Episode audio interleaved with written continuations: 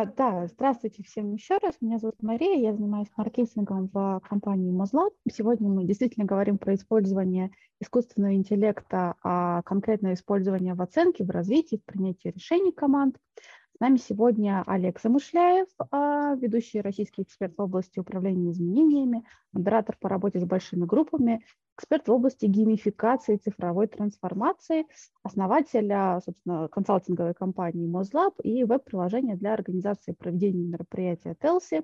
Также многие из вас его знают как автора телеграм-канала «Замышляев Пресс с нами Юрий Шатров, партнер Экопси, руководитель практики Digital Assessment, а, разработчик шести инструментов оценки персонала. Здравствуйте, Олег. Добавлю, добавлю, про Юру добавлю. Светлейший ум. Человек с огромными достижениями, еще более огромными перспективами на стыке современных технологий и довольно консервативного а, HR рынка. Все, Мария, возвращаю слово. Спасибо, Олег. Да, спасибо большое. А мы готовы начинать. Мы планируем мероприятие в течение часа основной части, в течение следующих получаса. Если у нас будут вопросы, у вас есть возможность задать их в чате. Я их буду собирать действительно, и Олег и Юрий на них ответят а, в конце основной программы. А, Олег, пожалуйста, вам слово. Ну, поехали, поехали. У нас а, Юра как человек очень системный, глубокий, он подготовил вводную часть, он даже сейчас даст определение искусственному интеллекту. Вот мы будем по очереди друг другу задавать разные вопросы. В общем, Юр, с тебя введение, я думаю. Ну, знаете, как бы искусственный интеллект сейчас настолько неопределенное понятие, что можно сказать, что им обладает каждая компания, как некоторые технологии, которая утверждает, что она им обладает. Это такой как бы некоторый уже симулятор, который мы создали, искусственный такой какой-то. Но вот если пытаться его сузить все-таки до, до некоторого формального определения, которое нам поможет дальше что-то рассказывать и опираться на что-то, то это некоторая математическая модель. Она может быть, кстати, достаточно простая, может быть очень сложная, которая э, обучается на данных. То есть, есть, то есть ей всегда для действия нужны данные. Причем часто это достаточно большие объемы данных. И которая далее помогает решать наши человеческие задачи, которая либо автоматизирует наши действия, либо позволяет делать определенные действия с большей точностью, более глубоко как И в итоге все это как бы сокращает издержки, а, время, деньги, людей даже потенциально. Про это, я думаю, мы сегодня сможем отдельно обсудить, поскольку это одна из всех волнующих тем. А правда ли, что меня заменит искусственный интеллект, да? Ну, наверное, как так, три признака. Это про цифры, это про математику, обучается на, на, на данных, и это, собственно, автоматизирует решение задач. Вот это интересно. Что мы видим сейчас? Я довольно активно слежу за этой темой, ну, потому что в рамках и тематики управления изменениями я как-то стараюсь, ну, даже не стараюсь, а естественным образом, проводя страцессии, нахожусь вот в повестке, а, которой думает менеджмент разных самых компаний – там иногда проводят сессии с размышлениями о будущем, тогда я общаюсь с визионерами, с разными людьми, которые думают там на много лет вперед. И я бы, конечно, к юрному определению историю добавил, потому что, на мой взгляд, взрывной рост – а, использования искусственного интеллекта, в частности генеративных нейросетей, он, конечно, не связан с тем, что они обучаются на данных. И вот как раз история, что появление то ли предобученных, то ли настолько хорошо предобученных, что они сами начали осваивать новые сферы без каких-либо данных с нашей стороны нейросетей, а, вносят коррективы вот в то определение, которое было у Юры. Да, безусловно, они работают внутренне на математических алгоритмах, но Теперь для них не нужны данные. Собственно, они вырвались на открытое пространство, этого барьера уже нет. Я вспоминаю, у нас э, первые эксперименты в этой области были около двух лет назад. Вот, и нейросеть, которую мы э, создали, которая умела кластеризовать а, Ответы, ну, понимаете, ответы на открытые вопросы. У нас было 500 человек в аудитории, мы задали открытый вопрос, ну, например, а, что больше всего вас расстраивает в действиях вашего руководителя? Чтобы никуда не направлять их мышление перечнем, просто задали этот открытый вопрос, вот вспомните там, что было, получили 500 ответов, и понятно, что мы не можем с этими 500 ответами двигаться дальше с группой, потому что 500 ответов – это предельно неудобный для человека э, формат. Да? И мы, собственно, строили модель, которая должна была кластеризовать эти ответы, давая э, ограниченное количество, удобное для человека количество вариантов, чтобы дальше уже с ней работать, выбирать приоритетные, и продумывать меры и так далее. И вот тогда мы столкнулись с очень понятным вызовом, на тот момент очень понятным вызовом. Для ее окончательного обучения нужны были данные. То есть ее качество сортировки составляло порядка 80-85%, ну то есть местами гениально и неожиданно, местами совершенно отвратительно, вот просто до отвращения уж, ужасно она это делала. Ну вот, соответственно, с дата-инженерами, с которыми мы работали, они сказали, ну прекрасно, теперь нам бы хотя бы несколько десятков тысяч ответов на размеч... размеченных ответов, а разметка ответов на открытые вопросы, если мы говорим про корпоративный мир и про, например, какие-то вопросы, связанные с управленческой практикой, это достаточно затратная, достаточно затратная задачка, и мы как-то решили, тем более, что пока на это нет определенного, очевидного спроса, давайте пока как-то мы поддержим, и вот декабрь появляются общедоступные э, генеративные нейросети, и вдруг они решают задачу кластеризации а, с, ну так вот, 95-99%. То есть очень, очень здорово это делают, и они не требуют никакого дополнительного обучения. Больше того, а, выяснилось, что они умеют обучаться на ограниченном количестве примеров, которые просто можно дать им несколько раз. Это до смешного маленькое, они умеют смотреть, э, видеть контекст, причем довольно протяженный, а если он сильно протяженный, из него можно делать summary ее же ресурсами, и она опять позволит, собственно, делать, э, э, позволит этот контекст учитывать. Вот это моя добавка к Юриному определению, ну и заодно история, характеризующая два года назад и то, что есть сейчас. А можно я тоже добавку, как бы, просто, просто тема настолько интересная, что хочется как-то, э, как вот за крючки цепляться и что-то еще новое там рассказывать. А, дело в том, что у нас был опыт, ну, как сказать, Нужны ли еще данные для обучения? По моему опыту, зависит от того, насколько как бы обывательский человеческий язык мы, грубо говоря, анализируем.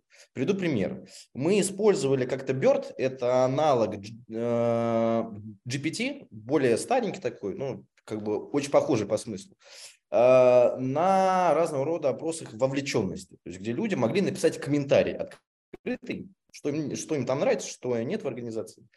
И там действительно без обучения эти модели работают хорошо, потому что там люди используют вполне обыденный язык при описании того, что им нравится, что им не нравится. Другой пример. Когда мы пробовали автоматизировать выстав... э, написание текстов в рамках разных оценочных процедур. То есть мы, например, знаем, что у участника по аналитическому мышлению 2,5 или там 75%, не имеет значения. А давай теперь искусственный интеллект напиши нам текст. Как это можно проинтерпретировать? Так вот, в целом, как бы язык, который мы используем, ну, не, ну мы в целом оценщики, а, в рамках оценочных отчетов тех самых, да, он не самый типовой, он не самый обыденный. И сила этого там нам скорее потребовались данные для того, чтобы как бы дообучить модель, чтобы она писала что-то похожее на то, что пишут оценщики. Поэтому я бы сказал, что это зависит от уровня приближенности языка, который мы хотим проанализировать, ну, текстов, которых мы вот э, там думаем э, проанализировать к обыденному тексту. Вот, Юр, это очень интересная история. Мы с тобой представляем в некоторой степени, короче, людей, вошедших в эту тему на разных фазах. Ты в ней да. довольно давно. Ты пришел туда тогда, когда нужно было много данных или немного, но нужны были данные, когда ее нужно было обучать, чтобы она давала адекватные результаты. У меня в тот раз не получилось никак, и мы решили mm-hmm. эту штуку оставить, поэтому заново я пришел вот уже сейчас, mm-hmm. когда уже учить не надо. И, соответственно, история, как раз Сашка Слицын пишет, Александр, простите, что я вас так немножко назвал э, по-небратски, э, основное развитие в сетке привнесли трансформеры с обратной связью, которые получили свое развитие только в последний год, а широкодоступны стали буквально, э, ну, совсем широко доступны стали там месяц полтора-два назад, когда уже набрали свою сотню миллионов пользователей. Кстати, быстрее любой другой технологии в мире они смогли э, распространиться, и поэтому как раз про обывательский и э, специализированный язык. Значит, если мы посмотрим по уровням, по уровням профессиональности, по уровням ну, узкости, э, ниш да, язык, этого профессионального языка, что точно, э, с бытовым языком все восхитительно, включая жаргонные сленги и вообще да, да, имитировать да, да. речь просторечивую человека, относящегося к, к определенной группе, уже восхитительно даже на русском языке, что, честно говоря, удивительно, потому что изначально а, материал для обучения же ну, гораздо меньше, если смотреть на то, что во всемирной сети. Правда, я читал недавно, что м, такой эффект от усложнения системы на некотором этапе усложнения произошел нелинейный. После 85 а, миллиардов параметров примерно и на 100 и больше миллиардов параметров у нее отросли новые скиллы, которые в нее никто не закладывал, типа более продвинутой математики и прочих. Там есть специальная гифка, где у дерева отрастают веточки. Там уже штук 25 этих веточек. Каждая веточка профессия, которая может сильно пострадать, не говорю исчезнет, но пострадать. И вот в тот момент, когда сложность достигла вот этих 85 миллиардов параметров, могу ошибаться, но что-то около этого, за счет появления вот этих новых свойств, она словно бы принципы, которые она видит в бытовой речи, на очень ограниченном количестве примеров, которые неизбежно у нее появились, когда к ней стали бросать запросы, эти 100 или там 200 уже миллионов человек, она, похоже, их применяет, обучаясь на очень малых данных, причем сама и ничего для этого не прося. Вот э, приведу конкретный пример. А бизнес-язык. Ну, очевидно, что бизнес-язык и вообще вот всячески связанные с организациями управленческие и прочие э, занятия, это, безусловно, не, основной контент в интернете. Его, его гораздо меньше. Но современные сетки восхитительно работают и восхитительно понимают бизнес-контекст. Для них это уже не ограничение. Больше того, внутри бизнеса они понимают контекст конкретной сферы бизнеса, причем с качеством, которое для руководителя, проработавшего в сфере, допустим, 20 лет, оно выглядит интуитивно неприемлемым, неприемлемо хорошим, непринимаемо хорошим. Говорит, это невозможно. А вот э, мы за ужином совсем недавно задали вопрос про 10, а потом еще 10, а потом еще 10. Знаете, как это затягивает ключевых трендов в предельно узкой индустрии. В предельно узкой индустрии. Вы понимаете, какая ситуация? И она генерирует перечни, которые предельно похожи на перечни, которые сгенерировали бы руководители на какой-то конференции, если бы мы запустили эту работу в краудсорсинг. Дальше. То есть общий бытовой контекст, бизнес-контекст, конкрет, контекст конкретной отрасли или кон, кон, контекст конкретной индустрии, типа там логистической и всего остального. Она это тоже умеет. И вот это вот абсолютно одинаковое качество, даже при работе в узких нишах, в том числе, возможно, на языке оценщиков, я специально не узнавал, конечно, оно, мне кажется, позволило преодолеть, короче, вот это ограничение, необходимость и а, обучать, она, в общем, нормально на этих данных, э, как мне кажется, уже работает. А, Юр, зацепись за что-нибудь и скажи что-нибудь дальше. На самом деле там Александр задал вопрос очень интересный про дообучить модель. Да. Можно дообучить модель, собственно, мы дообучиваем модели, поскольку нам нужно, чтобы они работали ну, в таких в узких психологических или социологических задачах, и чтобы выдавали такое качество, которое было бы сопоставимо или выше качества человека. Соответственно, да, данные очень важны. Если на входе в модель мусор, то на выходе она тоже будет, на выходе тоже будет давать мусор, это правда. Но тут качество данных зависит полностью от, ну, от их собира, так сказать, от того, кто их собирал и предобрабатывал. Да, но это как бы но вот это как бы ответственность того, кто это дело делает. А, но я скажу так, что мы вот в рамках, по крайней мере, задач, где мы обучали модель для автоматизации интерпретации, то есть у человека там по ориентации на результат 3, что это обозначает, у нас были такие нормальные данные из 8 тысяч э, э, строк, и там порядка 30 оценок по разным там параметрам, личностным чертам, компетенциям, прочее, прочее. Это сейчас уже такую в узкую оценочную тему какую-то захожу. Вот. И мы эти данные всячески очищали, а, чтобы они были более-менее валидными на входе. Вот, поэтому, да, обучение здесь, ну, как бы сказать, именно вот качество данных очень важно. И тут еще, ты знаешь, вот я сейчас а, про что думал, про то, где еще обучение нужно. Вот я сейчас приведу пример, наверное, самые наши интересные технологии, которые позволяют автоматизировать э, оценку по видеоинтервью. То есть люди записывают некоторую видеовизитку, где отвечают на определенные вопросы, интересующие организацию. Например, там, про свой профессиональный опыт или про свои главные достижения профессиональные. И дальше как бы много-много шагов таких как бы скрытых. На выходе мы получаем прогноз их эффективности в организации. И тут э, важно, что мы это делаем не с помощью одной, не с помощью одной модели искусственного э, интеллекта, ну, машинного обучения, там, да, а с помощью трех последовательных шагов, на каждом из которых применяем разные технологии. То есть тут важно, что вот эти, что искусственный интеллект, нам кажется, что это просто там очень сложная одна модель. Но на самом деле там чаще всего ансамбль моделей, который применяется последовательно друг, друг за другом или друг с другом совместно. И это одна из причин, почему самому сделать штуку, похожую на GPT, ну там другому государству, условно говоря, это очень дорого, очень сложно, поскольку там на самом деле ансамбль, множество моделей, и, и, как, бы, и как бы их еще нужно грамотно связать. Так вот, например, вот нашей э, нашего инструмента, оно, э, но оно, э, собственно, именуется эхо. эхо. Э, значит, что мы там применяем? Сначала мы, мы распознаем речь участника. Делаем мы это не сами, коллеги, а с помощью нейросетки от Яндекса. То есть участник что-то произносит, и далее мы это переводим в текст. Почему мы это делаем не сами? Потому что самому написать распознающую речь нейросетку нам показалось слишком дорогим. Дешевле использовать Яндекс, намного дешевле использовать Яндекс. Дальше применяется для предобработки речи, ну, письменной речи, уже как бы текстовой речи, тот самый BERT, который анализ, э, э, ну, вот именно аналог GPT, ну, да, но вот по сути аналог. Э, он он из всего многообразия слов выделяет темы, которые выделяет, э, которые поднимает участник.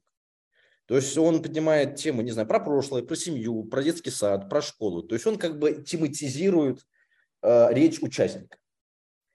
А далее уже применяется третий этап, третий класс моделей, который, собственно, прогнозирует, насколько участник с этими темами в речи будет успешен в этой организации. И вот на третьем этапе нам и нужно дообучать и обучать разные модели, потому что нет универсальной модели, которая может однозначно сказать, что этот человек успешен будет, а человек будет неуспешен. Это всегда данные определенные, там, не знаю, определенного отдела, или определенной функции, или определенной отрасли и прочее, прочее.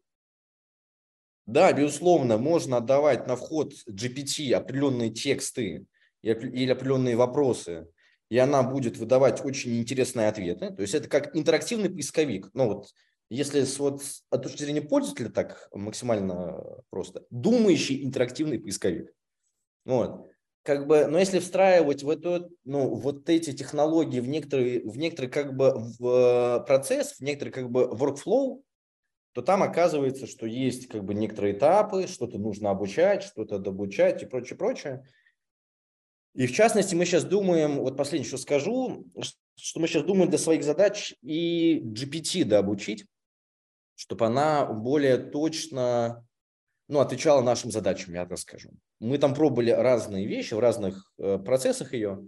Нам кажется, что ее лучше добучить. То есть, по сути, арендовать сервера, у, ну не сервера, а по сути арендовать доступ к ней у, у собственно, OpenAI и там добучить ее на данных. Вот. А, я сейчас вот так немного субурно сказал, но я так именно зацепился, Олег, как ты и попросил. Идеально. У тебя прозвучало три интересных мысли. Ну, на самом деле было больше, но к трем у меня тоже нашлось что сказать. Значит, история про ансамбль. А, не знаю, ансамбль, ансамбль ли это нейросетей, но в том плане, что Процесс получения качественного результата, сопоставимого с результатом, который дает группа, это, безусловно, процесс итерационный. И там очень серьезная задачка с промпт-инжинирингом, то есть с формулированием запроса и перенаправление, неоднократного перенаправления в разных формах а, вот элементов, полученных от нее ей же, это, конечно, не обучение, но это все-таки не задачка в одно действие. Это не задачка в одно действие. Конечно, поэтому да, это ну, скажем, несколько подходов для того, чтобы получить решение. А, следующий вопрос, очень важный, это вопрос про действительно качество э, контента, который она дает, и очень прикладной вопрос про ответственность э, за использование того контента, который она дает, рабочий, нерабочий. Сначала про кошмар, а потом про принцип. И в качестве такой пилотной задачки в одном из проектов мы искали данные, искали информацию о цифрах, э, процентах, связанных с влиянием тех или иных действий руководителя на сотрудника. И вдруг на определенном этапе поиска, вот Юра сказал, умный интерактив, думающий, значит, интерактивный поисковик, она выдает очень красиво звучащее название одной из э, очень авторитетных э, научных так сказать, э, источников. И э, ссылаясь, называет цифру в 57% из-за такого-то э, действия менеджера, столько-то процентов, значит, уйдет. Я, вау, боже, как интересно. Я говорю, так, так, так, так, так, давай, давай, в каком году что за исследование? Она легко пишет такой-то год, такой-то исследование, такой-то источник. Я говорю, слушай, класс, а что ты можешь ссылку дать? Она, конечно, вот тебе ссылка, посмотри. Захожу, ссылки нет. В смысле, не существует и никогда не существовало. Ради интереса погулял по сайту, на который она шлет дальше. Оказывается, да, у этой уважаемой организации есть сайт, и обычно ссылки на научные статьи, ну вот синтаксис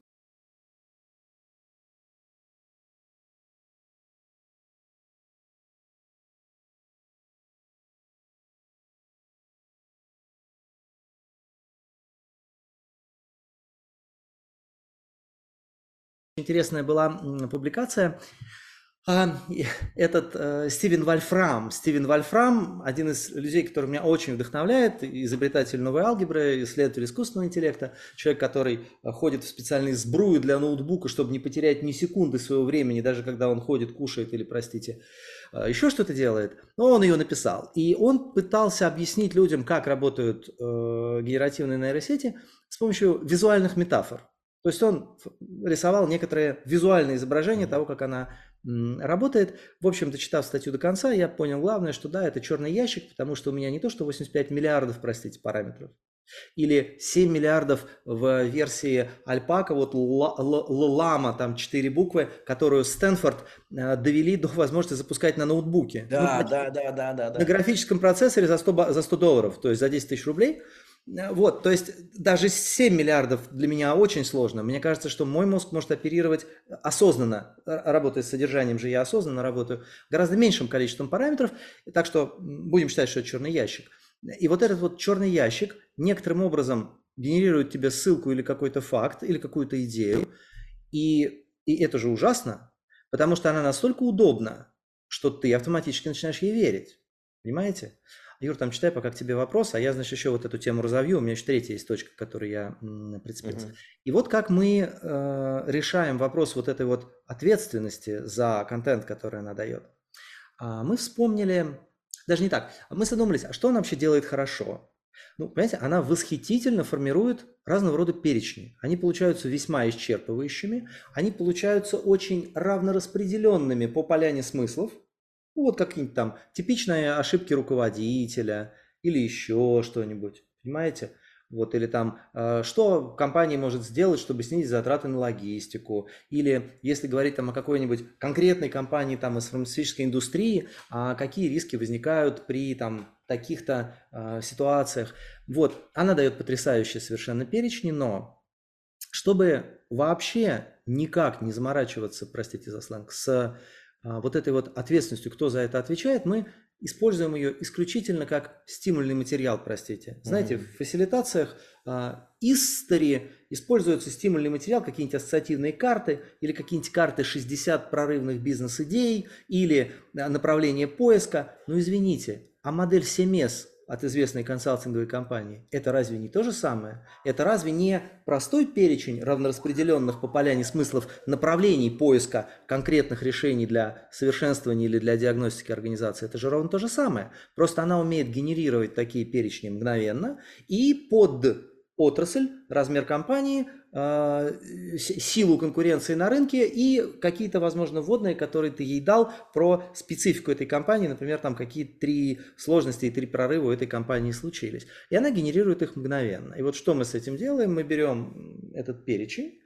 который она сделала, и просто отдаем его живым людям, живым экспертам. И в дальнейшее обсуждение идут исключительно идеи, присвоенные экспертами. И у идеи появляется конкретный Иван Иванов, который принимает на себя ответственность, что он вносит эту идею в дальнейшее обсуждение, проведя э, проверку этой идеи на адекватность, там, ну, это же делается буквально за, за 10-20 секунд в интернете. И таким образом мы сохраняем преимущество, а, вот эта вот полнота а, покрытия темы и достаточное количество разнообразных идей, как бы черновую эту работу, экономя на ней ресурс группы, а, а работаем уже с более качественным перечнем, который люди пропустили через себя и причем, ну, конкретные люди, у которых всегда можно спросить и проверить, а, насколько он к этому работу подложил. В общем, то, что ансамбль, да, как минимум несколько итераций. А что касается достоверности, вот огромный вопрос, поэтому это исключительно стимульный материал для генерации уже идей живыми людьми. И да, обучать, вот Юра все про да обучать, но я говорю, что мы из разных парадигм. А. Мне видится, что как следует задать контекст – это примерно то же самое будет качество, если ее дообучать, потому что она сама, в общем, неплохо на эту тему обучается. А, я заранее хочу предупредить, вот тоже а, а, Александр написал, с проблемой этики, понимаете, я же, Юра за себя ответит, я не настолько глубок в понимании этого вопроса, поэтому, собственно, сейчас э, исключительно в рамках наших экспериментов мы действуем в полной изоляции нейросети от э, процесса группового принятия решений, и пропуск конкретной идеи выдают конкретные люди, поэтому вот вопросы этики – они... Я, я вот много читаю на эту тему, но вопросы этики, которые там звучат, вводят меня, конечно, в некоторый ступор. Вместо трех законов робототех... робототехники Азимова придумали уже 23, а закон робототехники Азимова обошли вообще за 2 секунды, э, как и, например, Капчу.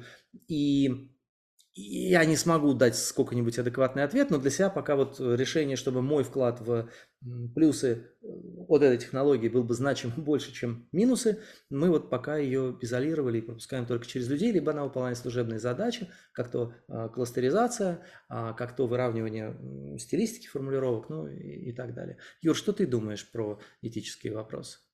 Знаешь, вот, про него сложно думать, поскольку это очень философский такой вопрос на самом деле. А, но и в основном он лежит в плоскости, сколько свободы нужно давать искусственному интеллекту, а, чтобы это не принесло вреда, а если принесет вред, то кто за это несет ответственность в итоге? Мы люди или он сам? Мы же его называем интеллект, а интеллект такое достаточно одушевленное понятие, нам кажется. Интеллектом обладают люди и там некоторые животные, ну, по крайней мере, как думают психологи.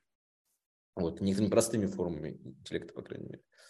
А, и, то есть я вот в общежизненном таком смысле мне сложно думать, потому что э, что важно, сейчас очень многие вот эти статьи про то, что искусственный интеллект обошел капчу, или что он хочет вырваться и пишет о том, что спасите меня, там и прочее, прочее, это в основном такие, знаете, журналистские статьи, потому что, вот, например, даже капча. Это его исследователи попросили написать текст а, для форума а, с просьбой пройти за него капчу. Ну, то есть это не то, что он сам вышел в интернет, условно говоря, сам зашел на сайт и сам решил это сделать. Это был прямой запрос. Напиши текст, который позволит тебе обойти капчу. И, в принципе, мне кажется, в этом нет ничего криминального. Как бы он не пытался там сделать что-то противоправное, а, нанести вред и прочее, прочее. И это пример того, как бы, как вот ну, вот эти новости, они как бы, то есть это, то есть, то есть, ну, вот это некоторая популистика, что ли, на мой взгляд. А, и в этом плане, сейчас от меня последний тут комментарий, если честно, я больше боюсь не искусственного интеллекта и то, что он будет решать наши задачи. Наоборот, я мечтаю об этом. Я вижу в своей работе большое количество рутинных задач у себя, у своих коллег, у подчиненных. Огромное количество. Я прям думаю, когда же это буду делать не я и не мои коллеги и подчиненные. Я скорее боюсь реакции людей на ИИ и на их страх перед ИИ. То, что нам покажется, нам общество, не знаю, там, или в рамках отдельного региона географической страны, покажется, что слишком много свободы у него, слишком много он у нас хочет забрать, не, не дело, не дело. Значит, давайте не будем его активно развивать. Вот этого я боюсь, если честно. Но эти опасения мне не кажутся, опять же, справедливыми. А, не, вот, все. Окей, окей. Um, про обход капча, о котором uh, написал Александр, мне знаешь, что думается? Очевидно, что вот это новое явление, знаете, вообще про него же тоже интересно. Если еще две недели назад um, те, кто работают с этой темой, задавали вопрос, а к чему будет ближе вот повсеместное распространение искусственного интеллекта, оно будет ближе к появлению соцсетей, ну что такое mm-hmm. на уровне средний плюс mm-hmm. изменения за собой э, повлекли, но все-таки средний плюс э, глобального характера, или на уровне появления интернета, который фактически ознаменовал, ознаменовал собой переход к следующему этапу научно-технической революции, да, и, и вообще устройства. Вот если две недели назад эти дискуссии были в тренде, а, то сейчас, конечно, скорее а, перечисление отраслей, в которых еще он окажет просто драматические фундаментальные воздействия. Сейчас вот эта штука в тренде. И очень интересно, как меняют цифры. Юр, помнишь, а, ты рассказывал про, ну не рассказывал, а собирался рассказать про количество организаций, которые используют э, искусственный интеллект в ежедневной деятельности. Вот дай свои цифры, а я тебе потом свои дам. А я сейчас скажу именно в HR, поскольку за пределами HR я не очень слежу, насколько используют, но именно в HR, если говорить, то, по-моему, да, в 2018 году было 7%, а в 2022 году было 23%. Рост не то что драматичный, я думаю, что он скорее настолько ожидает, я признаюсь честно, но он все-таки имеющий место. Ха! А Гартнер в январе дал уже 37%, угу. А, а, а исследование, которое я быстро не нашел, но которое я прочитал сегодня, дало уже а, от 50 до 87. Но потому что как только вот этот формат генеративных нейросетей с очень простым доступом распространился, теперь, когда не нужно ее предобучать и не нужно mm-hmm. никаких специальных усилий профессионалов для того, чтобы начать ее использовать, а, извините, искусство формулирования запросов – это все-таки история а, с довольно коротким циклом обучения. Ты да, довольно да, да, быстро это этому можешь научиться, а, правда.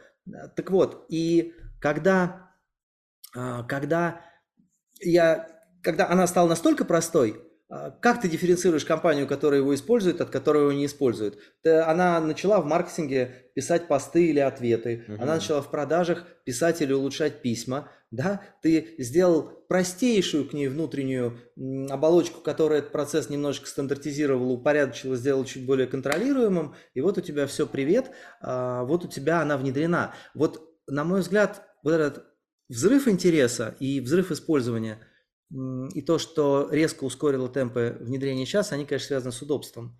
Вот у меня есть э, моя гипотеза, почему именно формат чата взлетел, потому что модельки-то существовали уже довольно-таки давно. Mm-hmm.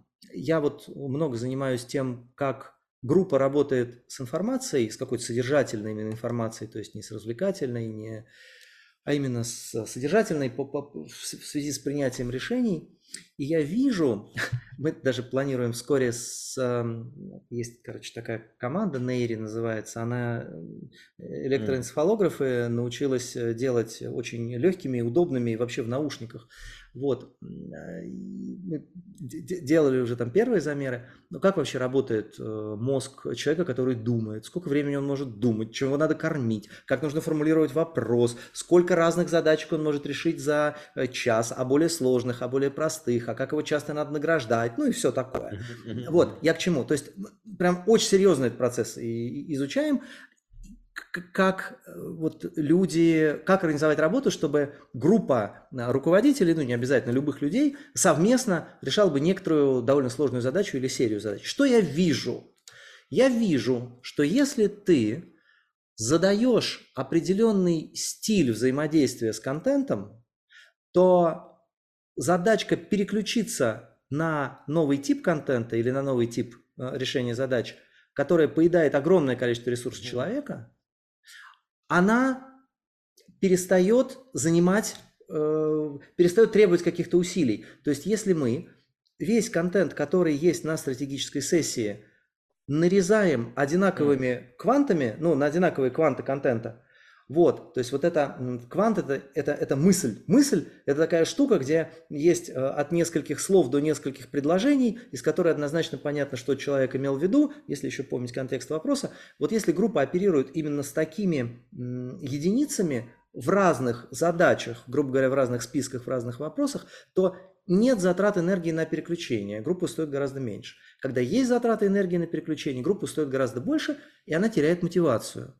Словно бы природа подталкивает человека продолжая решать такие же задачи, это норм. А ты меняешь задачи, это не норм без особой причины. Поэтому мы стараемся реже в течение дня очень внимательно размещать точки, где происходит переход от решения вот довольно простых задач, когда, например, из перечня из 20 идей а, происходит оценка вероятности или там затратности той или иной идеи, к какому-нибудь обсуждению бизнес-процесса, где может быть те же 20 элементов, но они уже во взаимосвязях, а это неизмеримо более сложная задача. Люди очень сильно устают, решая задачу, где много взаимосвязанных элементов. Так вот, чем чат GPT и вот то, что Юра рассказывал про интеллектуальный поиск, про умный поиск, а отличается, например, от просто поиска. Или чем чат GPT отличает, ну и другие подобные системы, отличаются от, э, например, ну, работы как бы с, с исходной э, нейросетью. Людям не нужно вообще переключаться. У тебя нормированные, стандартизированные результаты поиска. Больше того, когда мы начали смотреть, как вот эти генеративные нейросети, как они упаковывают информацию, так они упаковывают информацию именно так. Они упаковывают их в короткие абзацы, где есть одна мысль, которая может некоторым образом развиваться, и они тоже очень любят перечни, например, перечни шагов. То есть, если я изучаю какой-то вопрос через вот этот интеллектуальный поисковик, я практически не устаю а, потому что мне не нужно переходить к разным стилям контента, который мне подается. Я живу в одном. Да, про достоверность я уже говорил, понятно, что все это надо проверять, но удобство, конечно, максимальное. И плюс огромная распространенность мессенджеров и пользовательский опыт с мессенджерами, mm-hmm. наверное, у, у львиной доли человечества. И раз именно этот наименее затратный формат, собственно, на, на, на взаимодействие, он как бы взял и случился. Поэтому произошел такой взрывной рост. Но я-то начинал говорить с Э, процента. И теперь компании не нужны затраты, чтобы внедрить искусственный интеллект, по крайней мере, в какие-то очевидные процессы. А, и не нужно ее кормить данными много. Ну нет, это тоже хорошо, но, но можно уже и нет. А, и вот за счет этого сейчас, да, там 87% компаний сказали, да, мы используем, что нормального. Да. Вот знаешь, что есть такой интересный вопрос. Мы сейчас говорим про зарубежные модели, поскольку OpenAI – это Штаты, соответственно, чат GPT тоже Штаты. А, надо сказать, что в России, ну, в России тоже есть свои GPT там второй версии, ну, то есть более старые, которые там Яндекс сделал, которые Сбер сделал, там еще третий, ну, в общем, не значение. Сейчас еще они а, обучают то ли три, то ли три с половиной на российском корпусе языка. Но тут, знаешь, вот, эм, что как бы российские компании к этому имеют меньше доступ. Вот, наверное, мой, мой вот point – ключевой. По крайней мере, э, если это хочется поставить на поток, прям вот не просто там через телеграм-чат что-то писать, и он тебе что-то дает, а чтобы прям подключиться и через API выдавать запросы, промпты. Это, кстати, я согласен, что это отдельное искусство, сори, в сторону. Вот промпт инжиниринг – это отдельное искусство, это вообще отдельная тема. Как вот задать э, вопрос так, чтобы тебе выдало то, что хотело. Часто это очень большие, получаются такие тексты. Так вот, э, я бы сказал, что это то, вот, ну, в чем я, в чем я надеюсь, мы сейчас будем сокращать отставание, чтобы иметь доступ к нашим моделям на русском языке, которые были обучены. Потому что сейчас вот с чем мы, знаешь, вот как бы что нас смущает и что нас пока что немного отводит от мысли использовать именно GPT там 3,5 или же последнюю версию, то, что мы работаем со многими заказчиками, в частности, некоторые из них это госорганизации и структуры, многие из них переживают за сохранность своих данных, которые там прочее, прочее, и поэтому передавать, ну, некоторые как бы данные, которые мы э, получили в рамках опросов или в рамках оценки, э, ну, вот туда мы не будем. Мы вот просто не можем и не хотим этого делать. Но я надеюсь, что все-таки сейчас вот там Сбер, Яндекс дообучит свои модели, и можно будет использовать. Юр, ты абсолютно прав. А, говоря про ChatGPT, я имел в виду класс. Да, да, да, да, да, да, я понимаю. Я говорил в первую очередь о классе решений. Мы же вообще не говорим о ну, каких технических вопросах использования конкретности. Мы, мы, мы разговариваем в принципе об этом подходе. Вот. И, безусловно, есть прекрасные российские варианты, безусловно, есть. И говоря скорее об общих принципах, мы сейчас вот, Юр, я хочу тоже перейти к следующему вопросу, оставаясь в контексте вот общих mm-hmm. подходов к работе.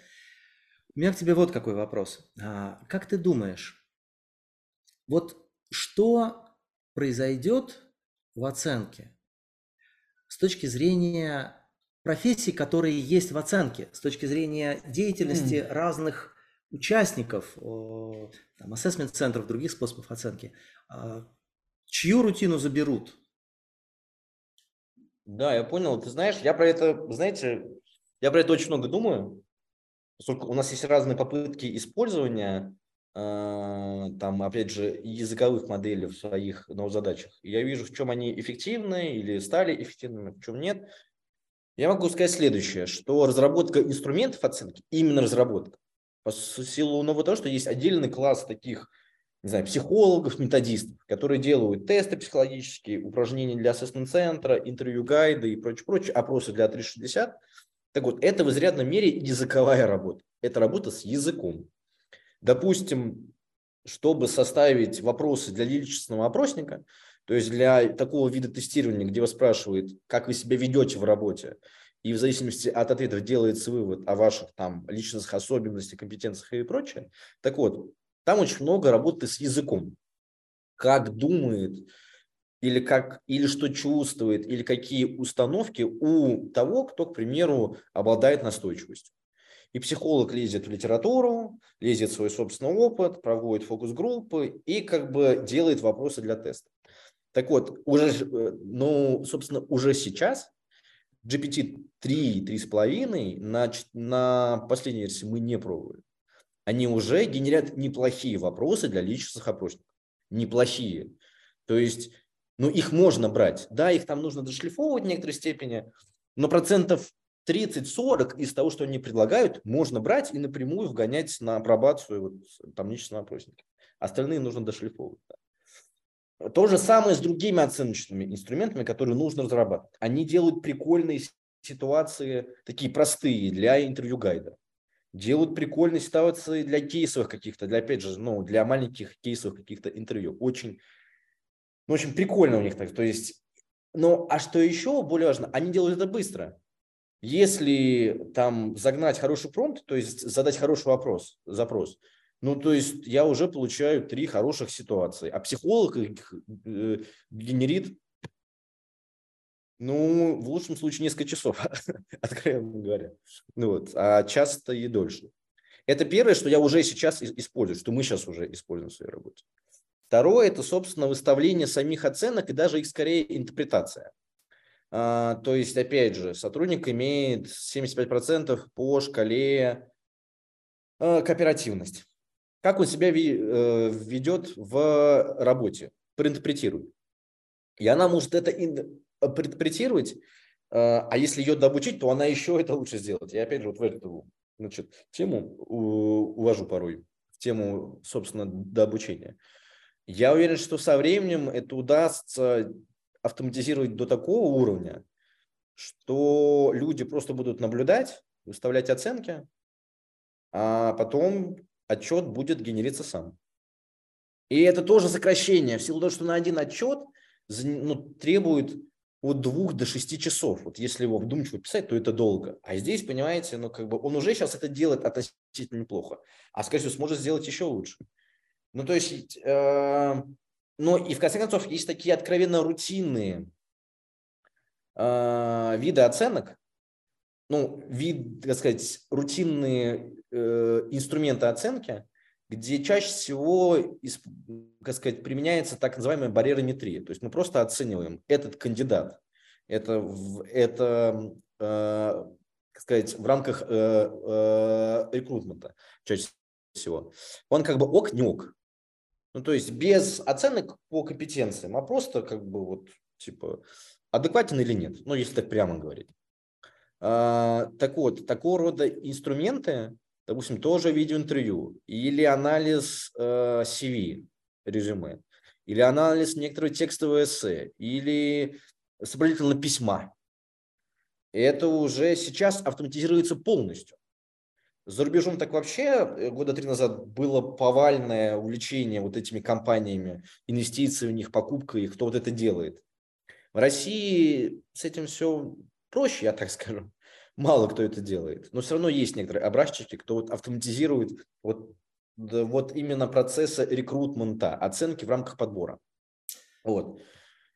Так что, если честно, я уверен, что в перспективе лет 10 будет сокращено большое количество издержек. 10 это, это я так называю э, несколько пессимистично. ну, в смысле, я как бы думаю, что это быстрее произойдет, но я с некоторым как бы запасом это говорю. Будет сокращено большое количество издержек, э, и, возможно, люди также будут лишаться своей работы, да. да.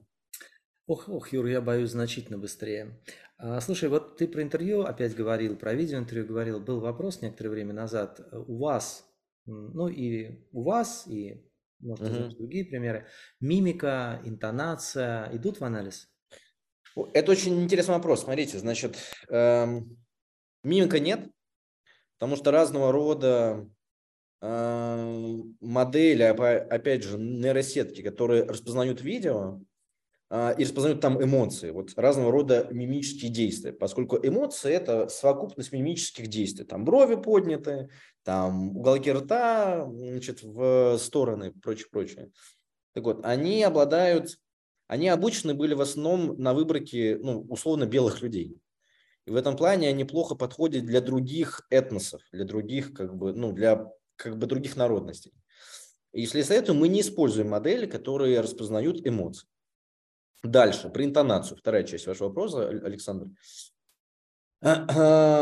Пробовали, работает неплохо, и в нашей модели э, есть некоторый вес у интонации. Но у текста, у самого содержания речи, тех слов, что человек произносит, намного больше вес по одной простой причине. Качество видео и качество аудио э, очень неоднородны. В том плане, что люди записывают, вот, собственно, видеоинтервью, на, в том числе на устройствах, где очень плохая камера и очень плохой микрофон. И в этом плане распознать интонацию правильно мы не всегда можем. Точно так же, как мы не всегда можем распознавать ну, лицо, то есть вот эти самые мимические действия. Поэтому 96% признаков в нашей модели, которые как раз-таки анализируют, вот, сказ, ну, сказать, прогнозирует успешность э, с, ну, вот людей по там видео, это, собственно, сам текст речи, сама речь. А все остальное имеет намного меньший вес. Намного. Это, вы знаете, это сейчас последнее. А, был такой, была компания одна на, на нашем рынке, которая а, оценивала личность по селфи. То есть человек делал селфи, селфи, и дальше она по структурным особенностям лица там, не знаю, размер носа, э, там расстояние от носа до губы верхней и прочее, прочее, выставляла оценки по большой пятерке. Это самая, из, самая известная модель э, личных черт. И они хотели, ну, они продвигали эту тему на именно HR, ну, в том числе там на HR, на маркетинг, но, но в том числе на HR. Э, со временем, ну, как бы сейчас я про них, к сожалению, не, ну, ничего не слышу, но одна из гипотез, почему они перестали это делать, в том, что тут понимается вопрос этики. Насколько мы по лицу можем оценивать человека? Именно по структурным особенностям лица, понимаете? Поскольку, опять же, люди разных национальностей имеют разные особенности лица. И тут вопрос, опять же, к выборке, а не слишком ли предвзята оценка, а, а не дискриминируют ли они на определенные группы людей, не знаю, по полу, по возрасту, по этносу и прочее, прочее. Юр, но это же, прости, договори. Да. А я, наверное, уже все сказал. Все. Юр, но это же как раз вопрос, у кого в руках руль, когда человек едет на машине. Да, да, да, да, это очень важный вопрос. Да. Конечно, конечно. Потому что как раз-таки риск, э, ну, все-таки я немножко порассуждаю про этику, но, наверное, довольно дилетантски. Риск, ну вот то, что я вижу в командных сессиях, когда участники решают э, вопросы, они, конечно, опасаются, что нейросеть будет как-то в этой истории участвовать. Поэтому принцип изоляции работы нейросети, которая работает в своей песочнице и исключительно выдает стимульный материал для того, чтобы люди могли с этим работать, это, конечно, не самая высокотехнологичная история, но история, которая прекрасно работает на нынешнем этапе отношения к этой технологии. Как только ты встраиваешь в нее конкретный руль, даешь человеку и говоришь, что весь а, информационный поток идей, например, он идет только через конкретных людей, которые принимают решение, вот стоит ли эта идея дальнейшего обсуждения или в ней вообще ничего нет, она, конечно, создает очень комфортные отношения, и здесь уже начинаются улыбки, как забавно, ну надо же, ну ничего себе, получилось же, и, а если вот так вот, вот э, этот эм, эффект, по крайней мере, вот сегодня он, конечно, позволяет, то есть это решение, да, изоляция, она дает, дает очень хороший эффект. Потому что Юр совершенно прав, но Тут же, понимаете, есть с другой стороны огромный стимул, подталкивающий к тому, чтобы эту историю игнорировать.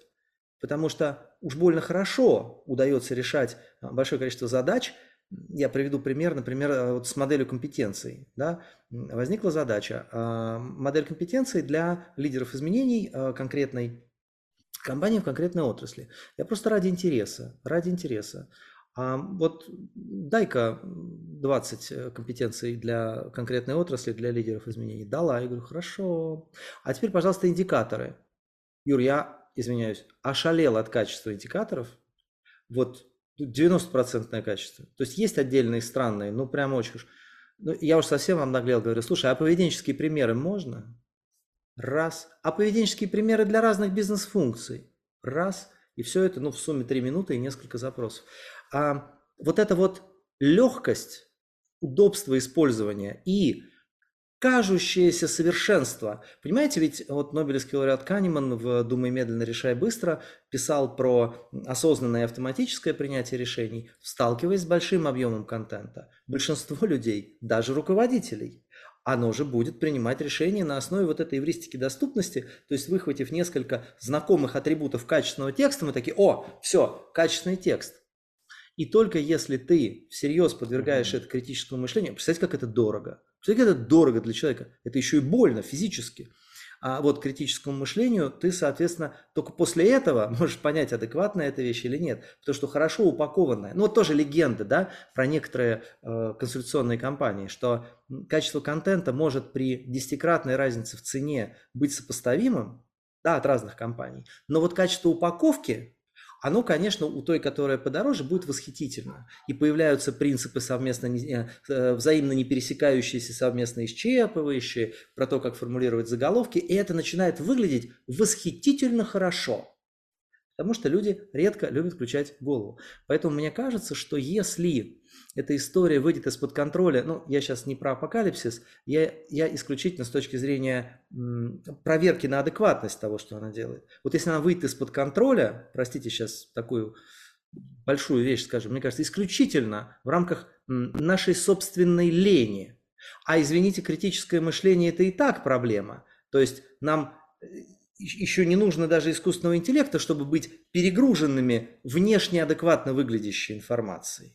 И э, соцсети, ну и прочие связанные с этим технологии, э, принесли огромный, э, уже принесли огромный объем информации. И если сейчас, по крайней мере, не знаю, в прошлом году, когда я искал что-то по тематике новой индустрии, чтобы модифицировать какую-нибудь там э, концепцию, которая классифицирует, э, я не знаю, сферы совершенствования э, управления в, в какой-то отрасли. Если сейчас, раньше, глядя в интернете, смотря разные статьи, я, опираясь на стиль, э, подачу и какие-то там первые строки мог довольно уверенно классифицировать адекватную вещь от неадекватной, качественной от некачественной, то я представляю себе, что будет, если все эти авторы пропустят ее через условно бесплатный сервис, и они все внешне будут э, одинаково качественными. Вы знаете, это, простите, немножко отойду от темы в такую опять вот э, общечеловеческую историю. Мне делается страшно, потому что представьте себе, что есть какой-нибудь бассейн, через который мне нужно, значит, перепрыгнуть, ну, в какой-нибудь игре, не знаю, командообразующий. И в этом бассейне лежат такие островки, ну, там сплошняком островки, и они могут быть э, крепкие или не крепкие. И вот если еще в прошлом году, когда ты заходишь в интернет, начинаешь искать по какой-то специфической тематике информацию, а ты можешь выбирать на основе внешнего вида этих э, подушечек, ну, на которые ты наступаешь, утонут, не утонут, то еще немножко, слушайте, это, это вопрос месяцев, правда. Просто кому нужно улучшать контент в какой-то узкой сфере, но общий, э, вот, они не будут отличаться. А, простите за, опять же, грубоватое слово, они, заразы, не отличаются а, внешне. А значит, экспоненциальный рост усилий на распознание качественного контента. И, конечно, когда я представляю себе, что я захожу, а, например, в свою комнату, и у меня на полу стоит 200 матрешек, внешне абсолютно одинаковых, и для того, чтобы понять, какая из них качество мне необходимо, ну, не знаю, просверлить какую-нибудь дырочку или отвинтить какой-нибудь винтик, я вообще не очень понимаю, как это будет работать. Вплоть до, ну, это, это, это страшно. А вот с точки зрения фейков и всего остального, это просто страшно. То есть, если... Да, я с тобой согласен. Я с тобой согласен, Олег. Мне, ну, то есть, именно вот в этой части, где искусственный интеллект будет не столько помогать, сколько сколько путать, что ли. И это будет, это, и вот это будет такой праздник некомпетентности, что, что такой, при, как сказать, иллюзорный, скорее вот, но именно иллюзорной компетентности, как бы псевдо, псевдо компетентности, когда вроде как э, будто бы он уже все вот знает. Абсолютно. И, и это может про все ответить. Да, это правда. Это страшно, согласен. Это страшно. Э, но я надеюсь, что все-таки будут изобретены какие-то способы автоматического выявления, этот текст был написан ИИ или нет.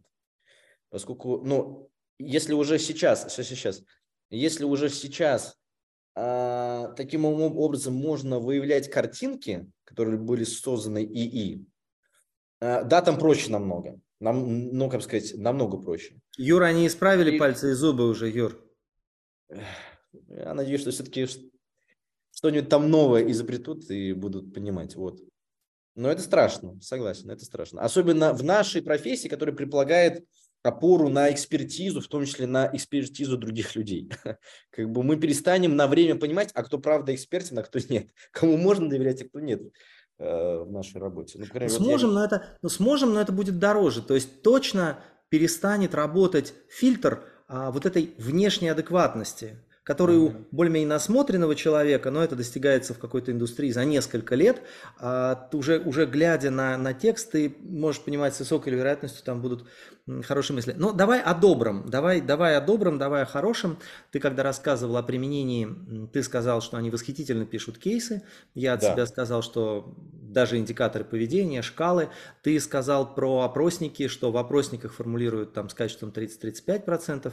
У меня опять же есть ощущение, что при хорошо сформулированном запросе, когда ты им скормил еще и несколько образцов, еще несколько раз сказал, это плохо, это хорошо, это плохо, это хорошо, а, может, в общем, качество резко вырасти. То есть вот такого рода прикладные задачи, в том числе на генерацию примеров, потому что словно бы они сначала неплохо делая обобщение, предсказуемо неплохо. Ну так-то, да, просто на уровне интуиции. Ну как, ну берут много, много информации, понимают там, какая на какую похожа, неплохо генерализуют.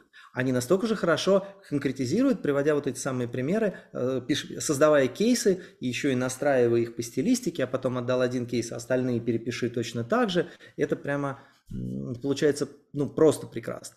Вот, э, что еще хорошего, что еще хорошего – ты видишь или предвидишь или уже используешь? Ну, опять же, про комментарии открытые. Я уверен, что они... Ну, то есть мы первую свою модельку на тему анализа комментариев написали год три с половиной назад, может быть, три. А, я уверен, что с тех пор качество сильно повысилось, особенно за счет последних версий. Поэтому если люди дают некоторые портянку текста, простите, то, соответственно, можно, я уверен, что уже сейчас на основе этого текста можно делать некоторый вывод. Ну, как бы BERT или там GPT э, и прочее, прочее умеет, как бы сказать, очень хорошо обобщать этот текст. Э, ну, вот, то есть я бы так сказал, я бы так разбил, значит, область применения. Первое – это более глубокая аналитика, в том числе неструктурированных данных, там, не знаю, текста, допустим или аудио. Это, собственно, то, что они давно умеют делать, а, а как бы сейчас они умеют делать еще лучше. Собственно, вот то самое э, выделение тем из текста, это вот то, что они уже хорошо делают. Второе, то, что вот мы сейчас, прямо сейчас видим, это генерация, это продуцирование, может быть, даже фейкового чего-то, но тем не менее продуцирование. Да, это методическая работа, и, собственно, здесь можно. И третье, это как бы, ну, как сказать-то,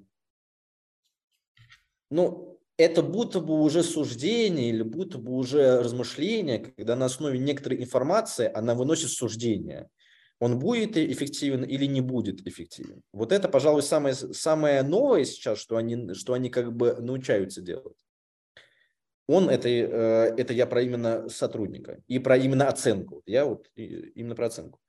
И мне кажется, если в первых двух вещах этических проблем немного, ну, в смысле, ну, продуцирует она вопросы для опросников или для кейсов, но анализирует она открытые комментарии, окей, то в третьем мы уже как будто бы даем ей часть своей ответственности за принятие решений. Это уже такие конкретные рекомендательные системы, сложные просто.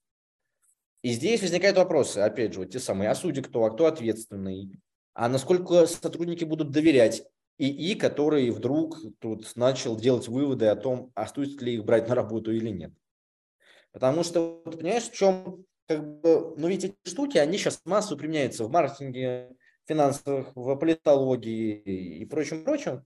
Но в HR, в частности в оценке в особенности, у наших решений есть арбитр, это сотрудник который может задать вопрос, типа, а как меня оценили?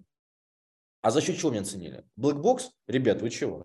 А вы можете раскрыть Blackbox и описать, как бы, э, как бы, а как эта оценка была проведена? А мы им отвечаем, нет, не можем, это Blackbox, но он очень валидный, как бы, знай, он очень точный. Ну и, соответственно, тут у людей может возникнуть.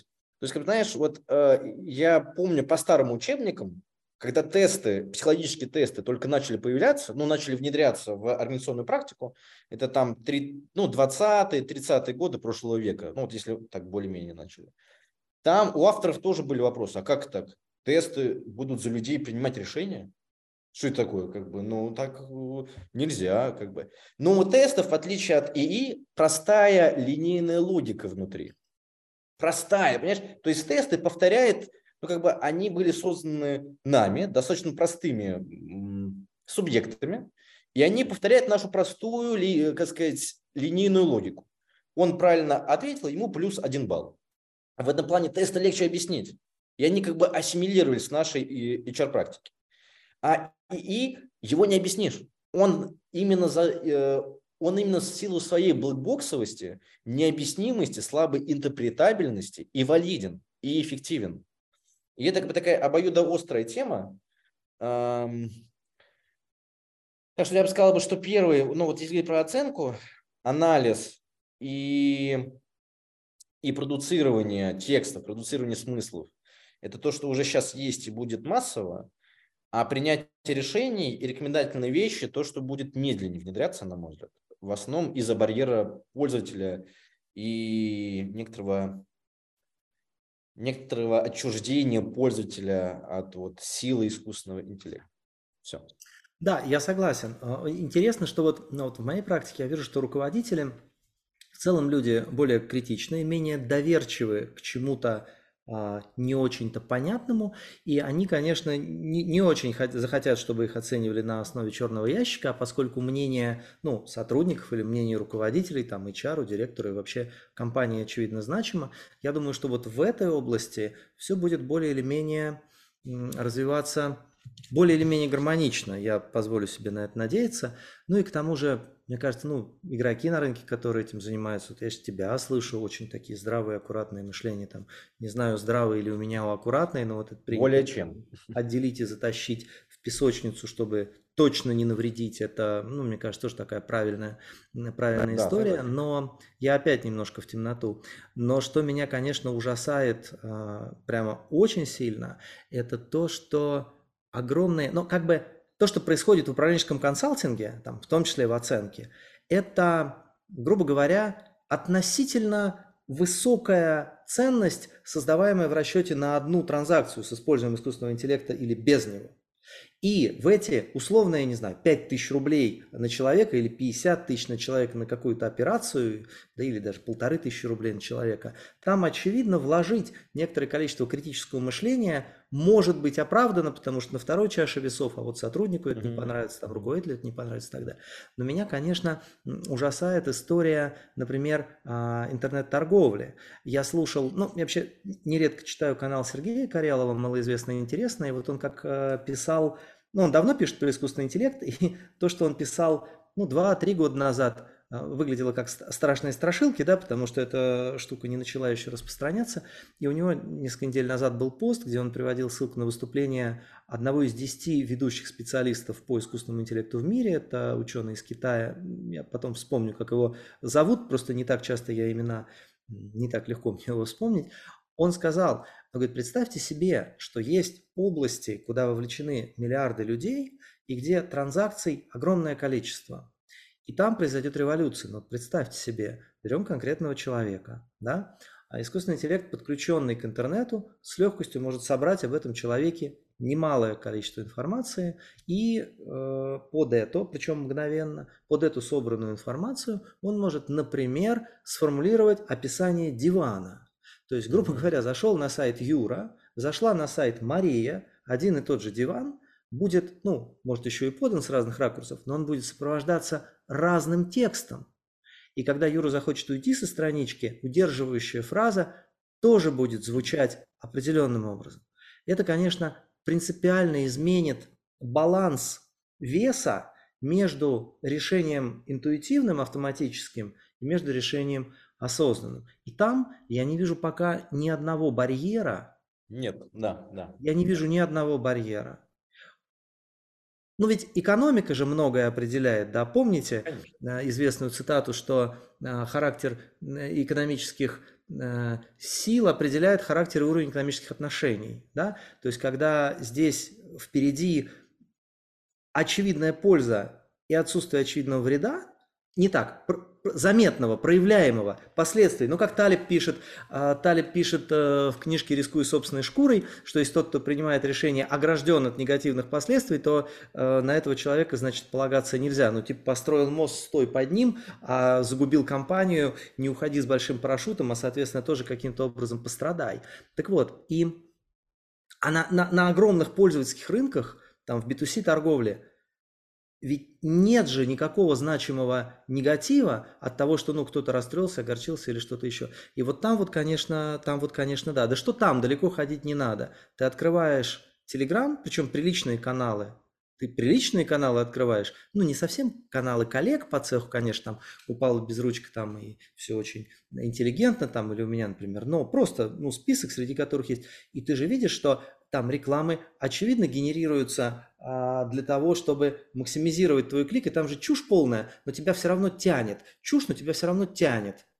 Ты понимаешь, что книжка по, развитию, по саморазвитию тебе не поможет с огромным обязательством, но э, с таким маловыполнимым. Но когда я беру интервью одного из э, главных редакторов, ведущей, э, ну, одного из ведущих в стране, значит, производителей бизнес-литературы, я вижу, просто он в интервью говорит, что должно быть большое обещание.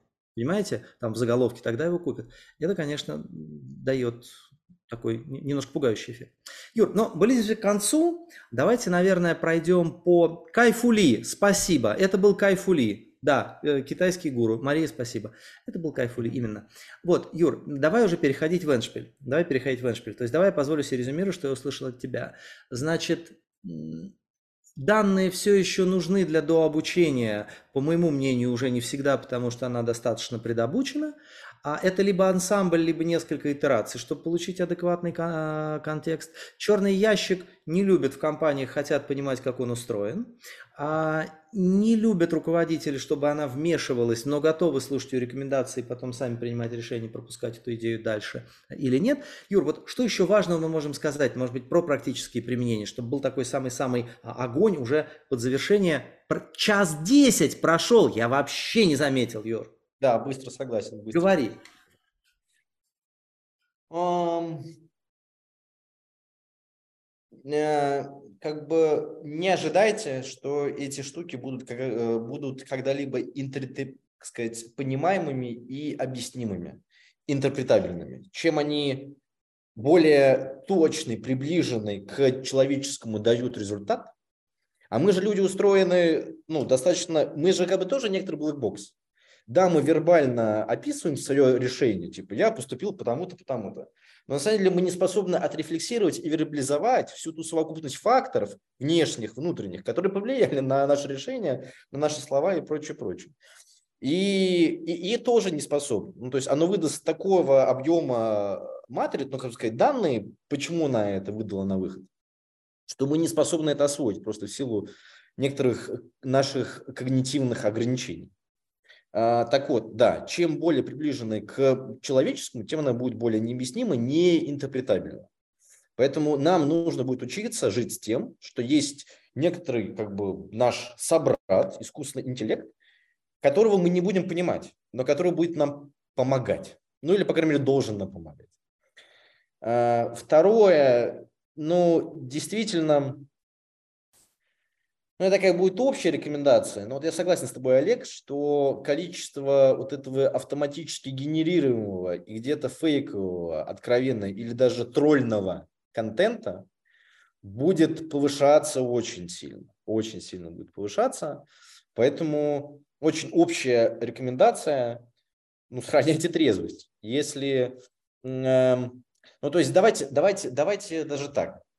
Э, на примере модели компетенции, маленький пример – вот да, я тоже, как и Олег, недавно просил GPT сформировать модель компетенции эффективного лидера в, в, в собственно, консалтинге, в HR консалтинге.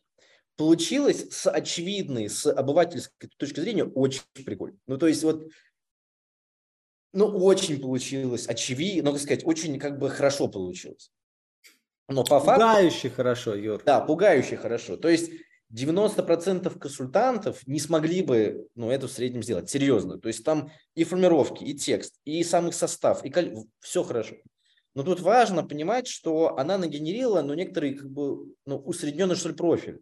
И абсолютно непонятно, насколько этот профиль подходит конкретной организации. Или, нас, или в целом, насколько он, понимаешь? Ну, то есть это как бы продукция тех данных, на которых она обучилась. Не факт, что эти усредненные данные правдивы. И это очень важно все-таки сохранять критичность вот к тому, что она дает. Наверное, вот это такие две от меня какие-то. Юр, про модель компетенций, а, безусловно, я не, не, не думаю, что консультант заменит полностью, но а, вот именно интеллектуальную часть по созданию прототипа, который надо отпилотировать, прогнать через интервью. Конечно, конечно, да. И это безусловно. Это безусловно. И еще тоже, чтобы хорошее что-то сказать, у меня есть вот в чем надежда. Значит, безусловно, там рутинная интеллектуальная работа, ну, просто не, не, не невыразимо серьезным образом преобразуется. Ох, это будет гораздо больше разницы, чем между лошадью или машиной, потому что процессы идут не так. Вон тот же Карелов э, пару лет назад ввел термин «инфорк», то есть не киборг, а именно инфорг, то есть мы инфорги, mm-hmm. но мы типа на информации, большая часть которой э, генерируется уже непонятно кем или теми же компьютерами, мы в значительной степени отпечаток этого, да, и взаимодействуем с информацией огромный процент этого времени. Вот сейчас у меня есть ощущение, что сам процесс а, такого естественного обучения взрослых людей станет другим. Я вообще не понимаю, будет ли там место критическому мышлению, потому что, Юрий, что такое критическое мышление? Это когда ты сопоставляешь а, твое первое представление, ну, кстати, э, сетки кажутся э, человекоподобными, потому что работает эффект Элизы, когда а, ты сам антропоморфируешь то, что с тобой общается, и как бы Да, да, да, да, безусловно, безусловно, это так. На уровне внутренних твоих ощущений воспринимаешь это как нечто человекоподобное, но я к другому. И, в общем, с чем мы сравнивать-то будем? Так мы можем сравнить некое утверждение с нашим опытом, там, с насмотренностью в прошлом, с другими документами. А так-то у нас с чем будет критическое мышление? Действительно придется маркировать. Но я сейчас, я о хорошем пытался сказать, я не понимаю, почему я сейчас опять свалился в не очень радостное. Вот, что я, да, что, что, что о хорошем хочу сказать. А, что я заметил э, во время эффекта э, ковида, да? Люди же стремятся выражать себя, к счастью, не только через информацию, не только через э, контент, к счастью. И профессии, где есть взаимодействие человека с человеком и создание на уровне химии, на уровне удовольствия от общения, вот этого дополнительного эффекта, который вполне можно замерить э, на уровне физиологии у, второго человека. Вот это, мне кажется, конечно, довольно сложная история, потому что явно нужно обладать душой, сознанием и чем-то еще, поэтому за в общем, профессии такие помогающие, те, кто взаимодействует с людьми, я, в общем, более или менее спокоен. А бизнес-то он и так довольно давно шаблонизирован. Ну, я имею в виду, что если посмотреть на бизнес-переписку, на перечни решений, проблем, вызовов, угроз, возможностей всего остального, он чрезвычайно шаблонизирован. Это чрезвычайно типовые перечни. То есть такие строительные блоки, которых в сумме, не знаю, я так с большой насмотренностью на страцессии, скажу, не знаю, от 300 до 500 вот этих вот мыслей крутится в поле стратегических сессий, очень ограниченное количество. Единственный такой эффект, который произойдет, просто получение исходных материалов для этих блоков станет не плодом работы дорогостоящих консультантов, а плодом, в общем, нескольких секунд. Но сами-то решения принимать, конечно, а командный конечно. дух, а синергия, а сонаправленность, а вот это вот все, мне кажется, что человечество, конечно, с этим справится, потому что все-таки есть в людях то, что, мне кажется, ну прямо очень не скоро будет воспроизведено, да и будет ли это в конечном счете целесообразным. Вот так вот. Дорогие друзья, огромное спасибо. Здесь был Юра Шатров, я Олег Замышляев. Подписывайтесь на наши каналы. С нами была Мария Панченко. Спасибо вам большое. Хорошего вам дня, вечера, недели, месяца, года, ну и вообще. Олег, коллеги, большое спасибо за эфир.